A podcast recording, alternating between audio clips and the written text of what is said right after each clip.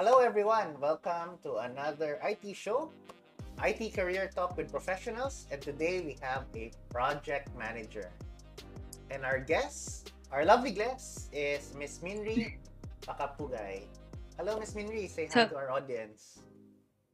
Hi everyone. Um, I'm looking forward to share my experiences and at the same time, um, hopefully in the future, the potential IT people would also help them this um, sharing as well to their future careers. Right. So ayun.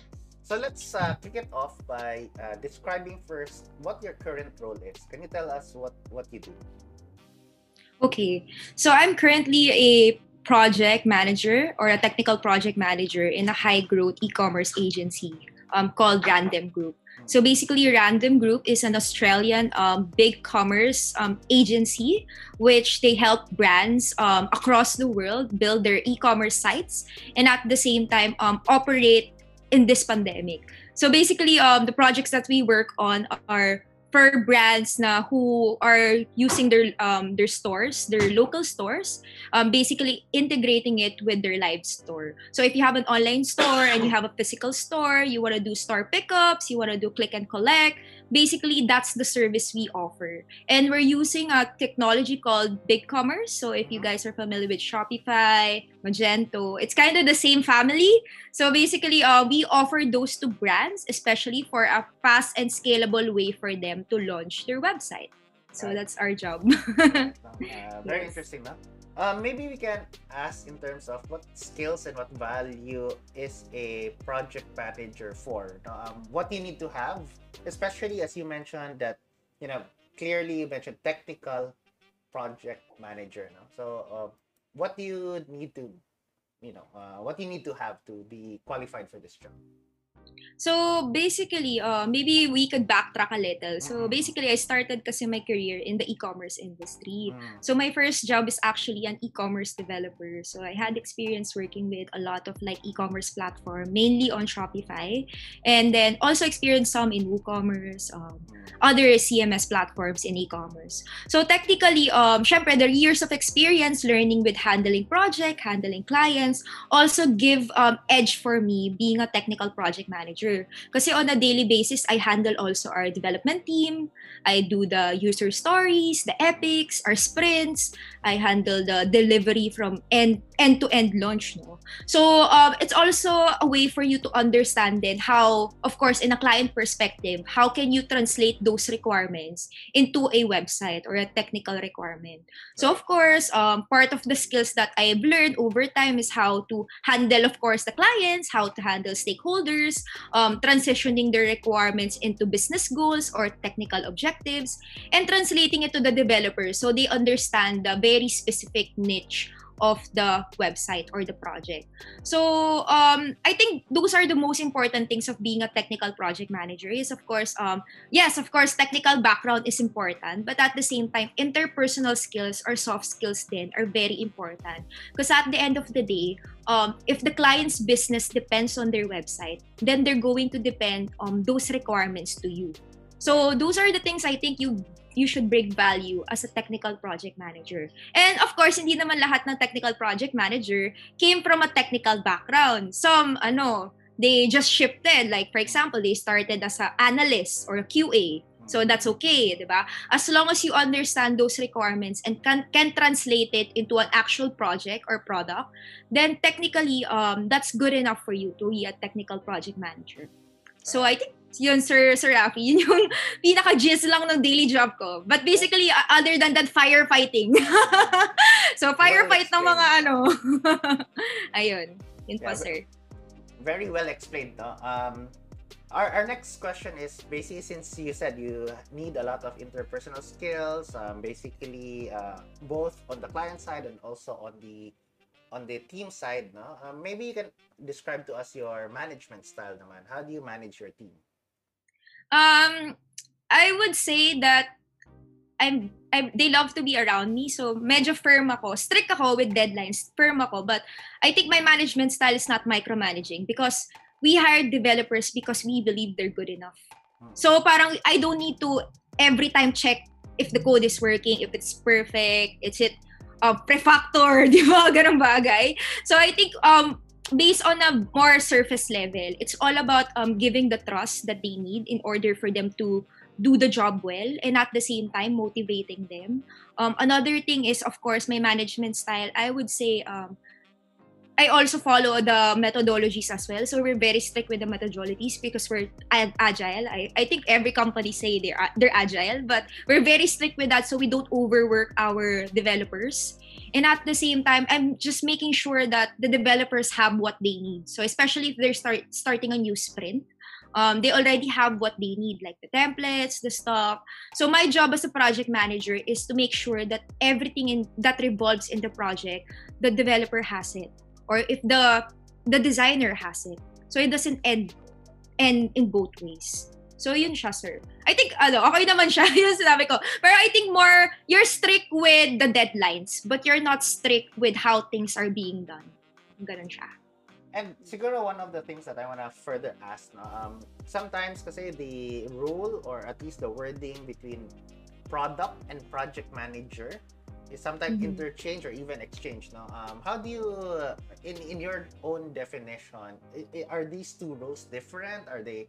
Uh, is it just a title thing? Um, Actually, sir, um, I actually been also a project product manager in my previous company. Mm-hmm. So actually, um, it really depends on how the company structured would work, di ba? Mm-hmm. Kasi, I mean, titles are just titles eh. Um, it really depends on your contribution pa rin. So, some people, they're titled as product manager, but they're also acting as project manager as well. Mm-hmm. So, for me, um, yung parang role lang naman ng pagiging product manager, sometimes it's more specific to product management, like creating the product, creating the stories, um, also working with the UX team, yung nagre-research, um, creating beta testing, um, deciding what, what features to launch. Medyo yung product manager, papasok na siya sa project owner. So, yun yung role na medyo um, more on the, ano siya, more on the feature, value creation, more on um, thinking of are we building this are we building that but uh, the project manager is the one making sure that deadlines are being met um, the requirements are being created properly um, the um, siya yung in charge of making sure the tasks are being delegated properly to the team or the development team. So yes, it's really it really depends on the organization based on their need eh. Kasi some companies they need a product manager slash project manager. So medyo nagkakaroon talaga ng banggaan with the roles. But some company, they have their own product owner, they have their own project manager, so that's fine. So at the end of the day, um, the, the titles may be um, maybe kind of overlapping in both ways, but it really depends on what the company needs and how you would make it flexible in your own um, skills and um, um, skills and abilities. that's yeah but there's always a debate with that Because when I started also in the industry I wanted to know if I wanted to be a product manager a product owner or a project manager. But at the end of the day it, it sometimes there's an overlap but it really depends lang talaga on what the company needs and how we're how are you being utilized in that in such a way that you're creating value to the product or project that you're working on. Right, so yun siya. Yeah. Um, given the very unique nature of how you started um, IT, uh, you mentioned you were in e-commerce uh, development, um, Shopify. Siguro one of the questions our audience will have is, um, as a current project manager, um, do you still code? Uh, is that still part of your responsibilities, or uh, at this point, not not so much anymore? Um, in my previous company, yes, I still code. Kasi where, um, there are tendencies that you want to help your team. Kasi wala kaming team lead eh. Kaya kailangan talaga, someone needs to be a team leader. So, project manager slash team leader. Mm. But right now, in my current company, I don't anymore. Kasi since we already have the resources, we already have the integration team, the front end team, the back end team. So, my role na lang is to make sure that the projects are being delivered. Right. So, um, but basically, um, yes, um, before, it really depends on the company and what I'm hired for. So, um, nagkakaroon talaga ng comparison kasi really, kung saan, mo ta- kung saan ka talaga kailangan eh. But, um, for some, they would prefer na management lang talaga. I'm not good at ano coding, so management lang talaga yung kaya kong gawin. Um, but at the same time, they bring a lot of value being a manager or account manager, di ba? Pero for some companies, uh, we're very small power trying to grow the business pa. So, kailangan mo rin maging team lead. So, technically, um, may mga project managers na hands-on, may mga project managers na hindi. Pero hindi naman nagba-value yung pagiging hands-on ng isang project manager eh. Dun sa way na parang nakaka-deliver ba siya ng project on time, um, nakakabigay ba siya ng value sa mga stakeholders na he's, he or she is working with. So, um, there's, and also making sure the team is motivated enough to do the project, basically. So, yes, um, hands-on but not so much right now. Kasi may mga certain team na kami for that one. Yeah. Um, in terms of, you know, since you medyo shifted, uh, you you took the path of product and project management.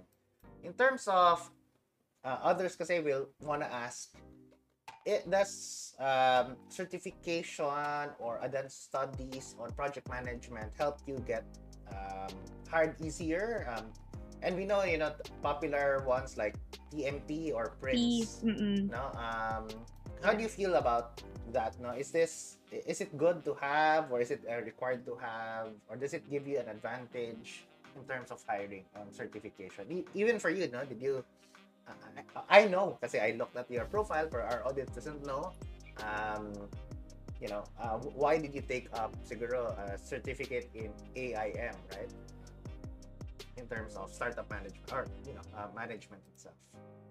Okay, sir. Actually, uh, wala po PMP um, certification, but I really uh, wanted to get one. I'm planning to get one mm. kasi it's also um, it's not it's not really parang ano, it's not really a guarantee that you're going to get a job. Mm. For me, ah, certifications, but it should be um, something that parang you're to certify that you know something or parang you're good at something. You're really going forward to that role. So parang for me, parang aside and also an, a way for me to learn then the different from different project managers. Kasi nga sir, yung when I started, hindi naman talaga project manager yung path na pupuntahan ko talaga. Nandun lang napunta lang doon. Mm, so when um when yeah. So when yung mga iba, yes, they wanted to be a project manager so they get PMP, they wanted to get training, but others, yung iba naman, they were trained to go to that path or they wanted to learn that path basically and then of course um along the way it's it's also helpful because i have um professors before in school that they're really encouraging us to get the PMP, the PMI, and I really wanted to get it. And at the same time, the things that you would learn then from other project managers can also help you in your daily um daily work, daily operations as well. So yes, kind of mix. Um, yes, yes, in a way na experience din naman is vital to being a project manager, which I have now, experience. But eventually, um, it's a good start for people who want to jump um, jump into project management. Like get get the, the certification, and then afterwards get experience, apply to project management. You just need to show your potential hirers or potential employers that you're capable enough to be a project manager. Right, Yun. right. Um, you touched a little bit on this in terms of your journey already, uh, getting your experience. But um, you wanna, it, ito nga yung, it was a journey for you that hindi mo naman initially naisip na dito yung landing mo, no? Uh, it just so mm-hmm. happens mm-hmm. na umabot ka doon. Uh, but before that, let's say back in high school, no? Um, to some of our audience, from why did you take up uh, a career potentially in you know, parang bakit ka nag naisip mo IT yung uh, ah, IT field yung papasukan mo? Sir, funny story sir, kasi nung I high school, binibenta ko yung projects ko sa mga classmate ko sa computer oh. class. ah, doon pala uh, Doon nagsimula. Tapos parang ginroom ako ng computer teacher namin. So basically, sabi niya kasi na parang maganda yung career pa sa IT, maraming opportunities, mm-hmm. which is why kinuha ko talaga. And I really love it. And medyo turn, turn pa nga ako nun eh. Kasi gusto ko mag-fashion, eh hindi ako marunong mag-drawing. But um, technology is para naiintindihan ko siya kasi maraming math, tapos maraming logic. Tapos, ang fun kasi na parang binabayaran ka na classmate mo, tapusin yung project nila. Oo, oh, fun Ano, ano mga projects yun, no? Um, Nakakatawa siya, sir. Mga, kasi yun yung mga time na uso pa lang yung mga yung mga visual basic, mm. mga ganon. Yun, tsaka yung mga HTML, CSS. Be, may mga class kami na maganon. So, parang natuwa ako. Tapos parang yung mga classmates ko, tinutulungan ko din sa project nila. Tapos, nung pag-graduate ko, of course, na bigyan ako ng opportunity, ng, um, makapag-aral sa schools, ay hindi naman makapag-aral, but nakabigyan ng opportunity mag-study sa information system sa Binild. So basically, um, syempre, doon na nag-start yung parang pagkagusto ko talaga sa technology. And nakaka-excite naman kasi talaga kung saan pupunta yung future as well. And then parang, of course, technology is parang always aligned with the future. Eh. So, interesting siya for me. Yeah. Right, right. No? So, um, ito na nga, napili mo na uh, yung uh, information system sa sa Binild, no? Um, yes po. Then afterwards, siguro ang next big question there is, uh, paano mo hinanap or paano mo pinili yung first work mo? Because it, it's very similar to, ano no, paano mo piliin yung course mo, next naman yan. Uh-uh. Kasi we know our first work sometimes is a big factor or a big Apo. shaper of our lives, no? So, how did you pick your first work? Yun siguro yun. Sir, to be honest, um, hindi naman ako hypocrite. Pinili ko yung first work ko dahil sa sweldong maganda. yeah. Okay lang. Oh, parang yung nababalita kayan sa mga ah, ano oh, sa mga marketing, 'di ba? Uh, so parang ganun din ako, sir. Pero ano, pero syempre gusto ko in line pa rin sa technology. So first work ko is front-end developer. So, nga, yung first work ko, syempre, nirecruit ako ng kaibigan ko. Doon kami nagtrabaho. Tapos natuto naman ako about um, front-end development. So, yun yung una kong naging work about front-end development. And then, basically, medyo, medyo na-board-board ako. So, nag-aral ako ng iba-ibang CMS systems. And then, um, at the time po kasi, ito yung pero medyo conventional din, is parang, yung boss ko po kasi sa dati kong pinag-intern, nag-start po siya ng startup. So, pag uh, uh, siguro after a year ko po mag-work dun sa first job ko, front-end development, nag-join po ako sa startup niya full-time. Ah. So, medyo weird yung career path kasi ano kasi syempre from corporate to startup then corporate again. Pero maganda rin po kasi naging experience sa akin for startup kasi marami din po kaming natutunan ng multiple hats. And being a solo developer there, so lahat ng mga bagay na natutunan ko over time, natutunan din ng mga taong dinala ko doon, ng mga taong hinar namin. Right. So, so eh, ano siya, if ako kasi, I mean, some people kasi yung path nila is more on like, um, susundin nila yung parang corporate na corporate, corporate, corporate. Pero ako kasi risk, risk I would say risk taker ako. So, I join a startup to learn more about how businesses would work, how handling customer escalations or clients na nagwawala, wearing a lot of hats. And then basically, um, doon po nag-jump ship siguro yung career ko in terms of project manager. manager. Hmm. Kasi um, nung time na parang may mga things na in terms of the issue with clients, so kailangan ako yung nag-handle and making sure na yung mga projects is getting done on time. So doon po talaga nag-start. Um, kung tutuusin po, kung tatanungin niyo ako, gusto ko rin po maging developer. Pero syempre, pero pero at the same time, parang feeling ko mas mas nag-grow na ako into this role. Parang ganoon feeling ko my my five years six year old six years ago self would say na parang bakit ka naging project manager? Pero pero I mean nandito tayo pero enjoy naman tayo. So masaya naman ako sa work ko kasi marami ako na feeling ko kasi na, marami din ako natutulungan na team na members or develop, developers namin sa team na mag-grow sa career nila.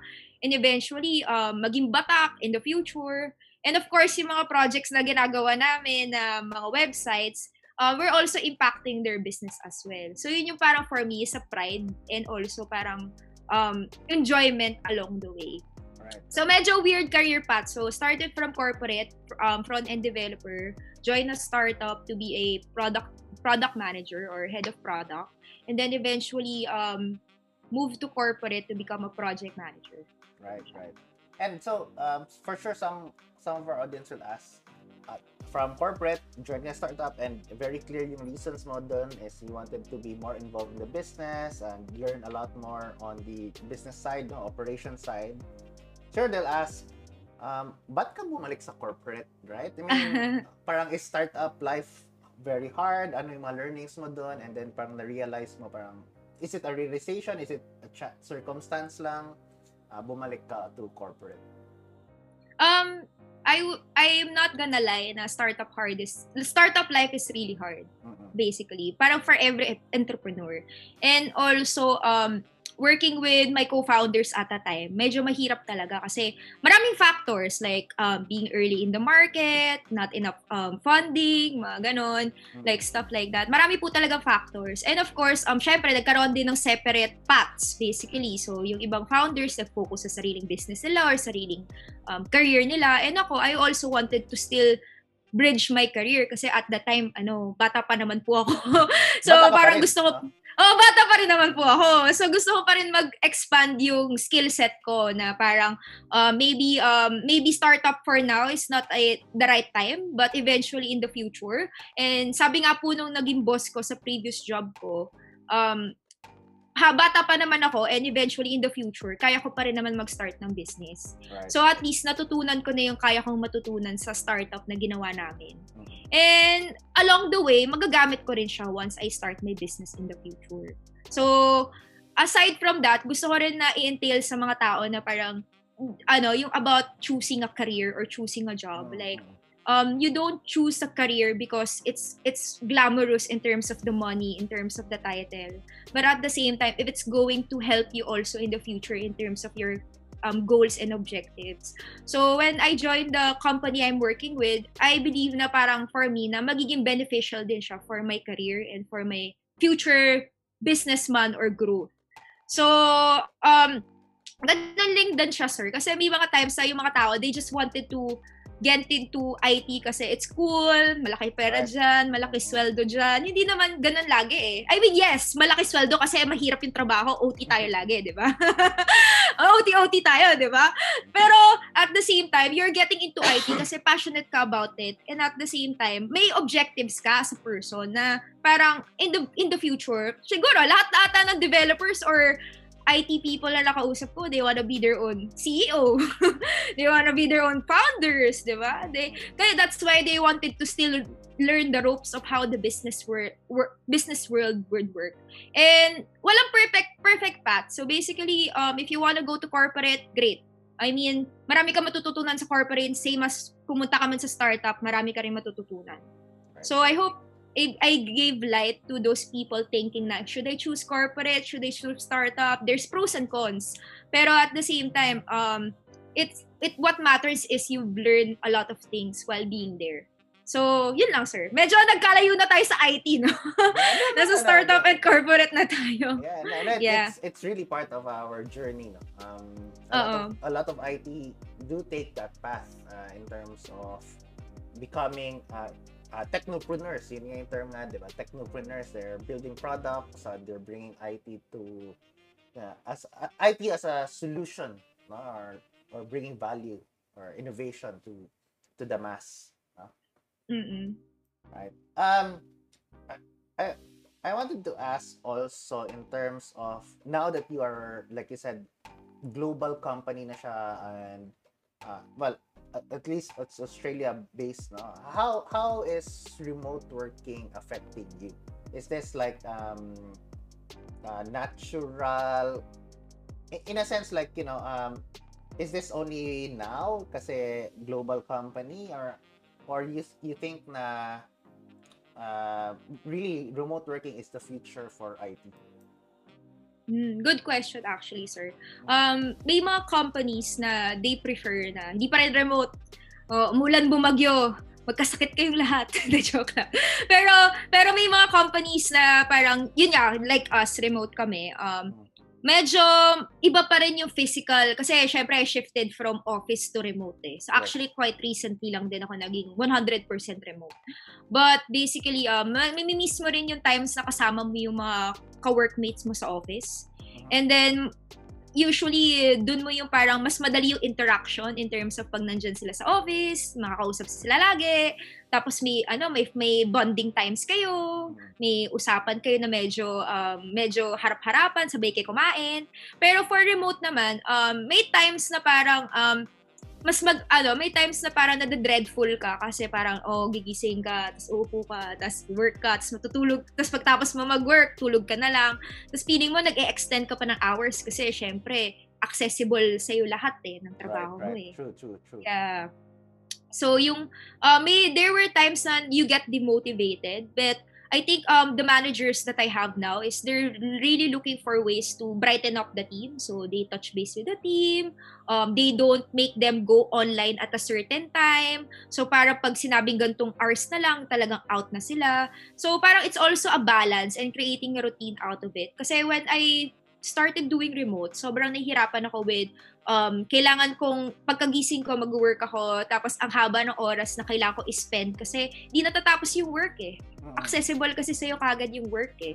So, I created a routine um, for every remote workers. You have to create a routine na parang when you start at, at 7 and you 8 at 6, you 8, you end there and you make sure that within 7 to 6, marami man distraction, marami, don, marami man tao, aso tumatahol sa gilid, or may kumakatok, may nagdo-doorbell, you have may to delivery. create a routine. Oh, delivery, di ba? You have to create boundaries. So, at least, um, hindi mo na di dreadful at nakakapagod yung feeling. And ngayon, nasa stage tayo na sobrang nakakapagod yung feeling na um, parang feeling mo work na lang yung nakikita mo kasi ang hindi ka rin makalabas kasi sobrang lala ng sitwasyon. So for remote workers out there, you're not alone. so for the last few few weeks, I've been I've been touching base with my friends, calling them. Because you get lonely sometimes, and sometimes um your family is there, you have access to your family, which is good. But you get lonely sometimes, and you also want the interactions of other people, such as your friends. So virtual inuman, make it happen. Yun lang, sir. Um, what are you currently passionate about? Or like you know um what how do you spend most uh, of your time? Kasi yun nga remote to no? Uh, are there anything else that you supplement or add uh, that you're currently passionate about? Um, whether it be IT or non-IT um lately na ano, parang since everything is remote, tas parang gusto mo tipid ka, so you've been making your own coffee at home. so I think a lot of people are trying to make their mini barista coffee at home. Parang, so yun yung medyo... Artisan coffee, parang ganun. Oo, oh, artisan coffee. Tapos nod-nod ka sa TikTok ng mga iba-ibang coffee. So syempre parang booster mo kasi yung coffee pag nag-start yung day mo, di ba? Then other than that, ano, I'm trying to build uh, my own startup as well. So oh, medyo really? may pinagtatrabahuhan ako ngayong startup ko.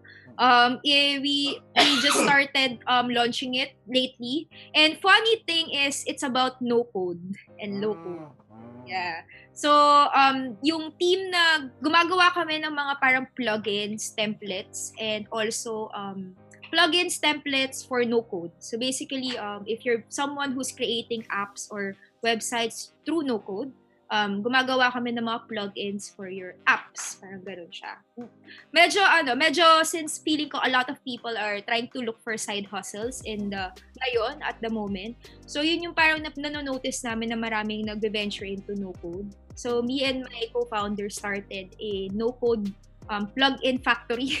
so yun yung mga ginagawa namin quite recently. Yeah. Right, right, so it's a lot of fun. Pero most likely for me, I'm the one managing the operational side, client service, um, checking the requirements, creating the cool timelines, mga ganon. While my partner, he's the technical co-founder now. So he's the one creating the plugins, he's the one creating the different um, templates na pwedeng gamitin ng mga no-code developers. And it's built upon React, React Native. And so some some of our viewers will ask, no, is is this a output because of you wanna keep busy because you're remote, or is this more towards a passion because you really want to become an entrepreneur? Parang parang siguro yun yung parang clarification lang that I wanna ask, no? Para are you I, I don't I of course ako I am not an advocate of overwork, no? Um does Uh-oh. it add overwork or hindi naman? Parang maybe you can share some ideas about this. I mean, minsan you would feel like it's overwork, especially if you're um if you're if the business is kind of like overwhelming in a point. Pero that's why for me I create systems in a way na parang it doesn't feel like it's working. And at the same time, syempre when you start a business should be like it should be fun for you. Kasi Oo, fun siya sa akin. Eh. I like I like no code. I I become an enthusiast with it kasi when I started uh, when I had an idea before that I wanted to create a different kinds of products or different kinds of ideas, I venture into no code. Hmm. So it really depends on the person talaga kung na-view na siya na work. Other people like for example, like similar with coffee, 'di ba? You like you love coffee. So you wanted to venture and create your own coffee business while doing it with your day job on the side. So it's it's also a mindset or a perspective. Eh. So for me, I love it. I enjoy it. It's more of like it's actually it's actually a hobby for me sometimes, pero with just a business aspect to it. Pero eventually, yes, if given the opportunity, but probably not right now kasi we're still bootstrapping everything. Mm-hmm. So baka maging business siya in the future na maka-help din sa mga new entrepreneurs to create their products out of no code. So I I believe since this is an IT ko, IT talk, may mga ibang haters ng no code but uh, it's a fun industry and maraming things na pwedeng gawin yung mga uh, ma- mga developers and designers in the future with it. Yeah. No, I look at no code as like serverless, no?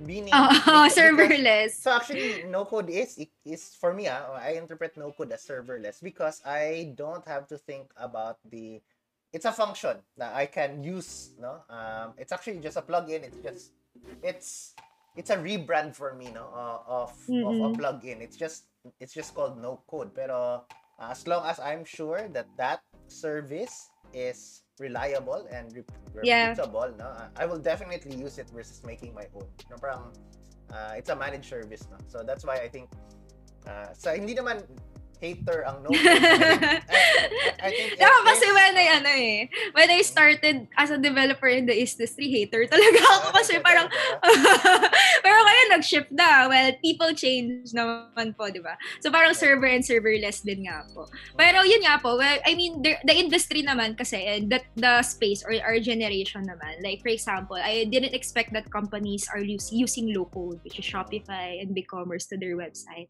and to think that they're a global brand brand. Right. So, I mean, in the future naman, I see that there's a potential for no code. It doesn't mean that developers will be useless. I think they're gonna be more valuable. I'm just putting it out there. But for um, for people na parang who has an idea, who has like a lot of great things na wanted to start but limited yung coding skills nila, they can venture into no code. Right. So nagpunta na tayo sa no code. okay, IT career okay. path. yeah. yeah, yeah. Uh, Uh, stitching, stitching naman. It's always like, uh, if, parang ano lang to eh, pag when there is a level of coding that gets automated or pushed down, there's always yeah. faster development. Parang there's always a new, parang, parang ano, now that um, on-premise IT is shifting away, di ba? Now naman, cloud center of excellence. So parang yes. there's always mm-hmm. there's always a new excellent uh, field for IT, no? Um, so, again, sa mga IT na nanonood, huwag kayo matakot sa no yes, huwag kayo matakot dyan. Oo. Right. So, um, for our audience, I'm pretty sure they look at you and they say, wow, amazing story, amazing uh, skill set, no? Um, so, they want to ask, and they, they look at you as, as very successful. Uh, I would like you to explain siguro to them uh, how you view your success. Uh, what makes you successful? How do you define success? I wouldn't say, sir, na successful ako kasi hindi ko pa kasing yaman si Elon Musk. Wow, wow. ano mo, Elon Yun yung mga, yung Elon Musk, Jeff Bezos, mga ganun, di ba? Pero at the same time, um, I believe that success is ang corny eh, pero from within, parang ganon, it, it really, success is all in your mindset. So parang success for you is parang, for me, some people, success for them is having a comfortable life. Ganon. Komportable sila, masaya sila, um, they put roof on their head, um, kompleto yung ano. Medyo matanda yung way of view of success. Pero for me, um, success shouldn't be defined by the work or the title or the salary that you have. Kasi over time, magbabago siya eh. Like, for me, nung naging na-hired akong front-end developer, parang yabang-yabang ko. Iba kong work classmates, ano lang sila, hindi sila front-end. So, ang ano ko nun. Pero, pero at the same time, it's not about um, the titles and as, a, as and also the money that you have. It's also like, um, parang success should be defined by you yun lang yun. So for me, success is parang I'm able to spend time with my family. I have a good job, a great job that I love. And at the same time, I get to play with the hobby that I have. So I get to work with amazing developers. So for me, success yun. So it really depends on the on to you. Kung ikaw man nanonood ka nito, ano ba success sa'yo? Right. yun. So yeah. define your own success, no? Parang ganun yung sinasabi natin. Not not a yes. comparison. It's a interpers interpersonal. Yes, sir. Oo. Masama mag-compare sa ibang tao. Kasi, syempre, iba naman yung career path nila, iba naman yung journey ng pagpunta nila sa tech eh. 'di ba? Hindi naman ibig sabihin na hindi for example, for people venturing to IT or for example, if you're a viewer na wala kang alam, hindi ka talaga nag-start sa IT, iba yung course mo, nag-shift ka lang. I mean, I met a lot of great developers na business grads So, pero dedicated lang talaga sila. As in, um, they just put in the work and the effort. So, for people that are, for, for example, for people na hindi naman IT grad or for people na nag-start pa lang sa IT, don't be afraid to work hard and to be, ano, to be, to learn from everyone. Hindi naman like, porket IT grad ka, IT na talaga yung pupuntahan mo. It really depends on you. So, it's like similar with success. You need to define it to yourself parang for me, successful ako kasi in the future gusto ko maging senior developer. So may mga ganon, di ba? Or maging CTO, di ba? So, depends on, depends on you. Parang for me, starting point lang naman is the, for, yeah, for the first job, starting point ko siya venturing into technology. So, should be similar with you. Ano ba yung starting point mo and saan? Right, right. Something right. like that. Yeah.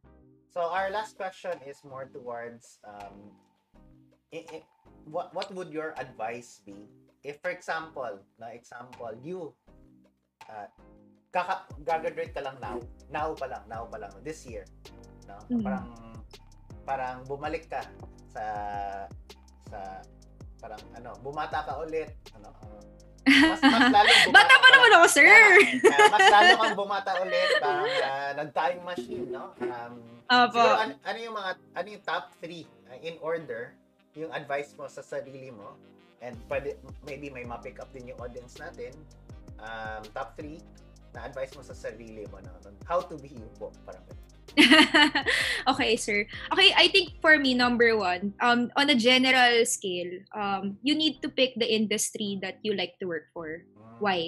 Because you get to understand how their processes would work and how the business works there that you can also apply in your daily decisions on your um, daily work. So for example for me when i joined the e-commerce um, e-commerce industry i've learned a lot about e-commerce na very vital and important sa mga project na ginagawa namin So very important yun. So for example, you're interested in fintech, join fintech companies. Kasi kailangan mo matutunan how the business would work eh. That could be applicable to you while you grow your ano your expertise in that industry. 'di ba? And also maraming way, maraming industry na pwede ma-disrupt dahil sa technology. For especially for IT people like you. I mean, I mean it's idealistic but at the same time, um, marami opportunity right now kasi since everything is digital, uh, marami opportunity kung gusto mong mag-join sa sabong industry, di ba? Online sabong. Joke lang, sir. Walang ganon. Pero, ba- pero... Bawal pa ata yun, no? Diba? Uh, bawal pa yun. maybe in the future. Oo. Oh. Di natin alam, di ba, sir? Pero, um, kung, kung interested ka sa AR, VR, mag-join ka sa industry na yon So, for IT people, if you're, if you like a certain topic and you have the technology mindset, sobrang disruptive joining those kinds of industry and making a difference there. Diba? So, I mean, number two, um, find a niche or find a specialization. So, if I were a, if I started in the development, um, in my career, when I started a front-end developer, developer, I wanted to venture into parang um, front-end development, not back-end development kasi hindi ko siya strength. Mas trend ko is parang more on the UX side, more on the design side. So mas mas forte ko 'yun. So you guys, if you guys believe that you guys are good at backend, focus on backend, focus on cloud. Um lagi yung iisipan the companies um nag-work together siya. So basically, uh, merong, merong, for a certain project, may different kinds of components there. And magiging importante kayo sa com- component na yon So, regardless kung anong pipiliin mong specialization, be so good at it that people are willing to pay you because you're good at it. Right. At hindi mo kailangan dalin yung resume mo, kailangan mo lang dalin yung mga ginawa mo at pinakita mo. So, yung portfolio mo, yung gawa mo, be so good at it that you don't need to explain yourself. You just need to show your output. Yun lang. So, yun. so, given for someone na wala pa PMI, pero eventually, I'll get my PMI din. yes. Right, right. Very, very interesting um, yung kwentuhan natin ngayon, no? And uh, very, I'm very thankful um, sa story and sa sharing mo, no? And And again, guys, uh, if ever may follow-up questions kayo or, you know, you just want to reach out, you can always leave it in the comment section or, you know, you can also message, you can message me um, as well. Um, siguro, before we end, do you have any last, you know, last shout out or any last plug if you if you want. Baka gusto mo i-plug yung uh, bago kong business. yeah, bago kong business. uh, actually, sir, um, it's comlab.io. So basically, um, kwento ko lang, we, it's actually co-founder by me, by um, by Daniel Galang and me. So we we kasi ako I was working on Node code for for fun last year, just a hobby. Hobby lang talaga. Minsan kasi minsan yung nagiging hobby mo, nagiging business mo na rin eh. Papansin ko sa mga tao, ganun sila eh. So, si Dim kasi, he was helping me create components for my project. And then basically, we saw an opportunity to actually create those kind of components para to help also other creators or no-code creators na matapos yung project nila. Right. So, um, yun yung mga things na uh, gusto ko lang i-shout out. But other than that, um, Coding Girls, Coding Girls Manila, and of course, I'm part of Coding Girls as well. So, si Um, if you guys want to join Coding Girls, you can join us. Um, if you're, syempre, female, um, women in tech, ano yung shoutout ko? Ikaw din, papa, sorry, si, si Charles kasi nagpapa-shoutout. Oh, sure, sure, sure. ano yung shoutout ko? Charleson Apulto, Yun Sir Gaming, is so interesado daw ba kayo sa Wild, Wise Wild Mas mga gamers dyan, um, follow Yun Sir Kai or Yun Sir Gaming. Yun lang, sir, so far. right. Ilalagay natin yan sa link, no? Para yes, sir. ma-click nila agad. Oo.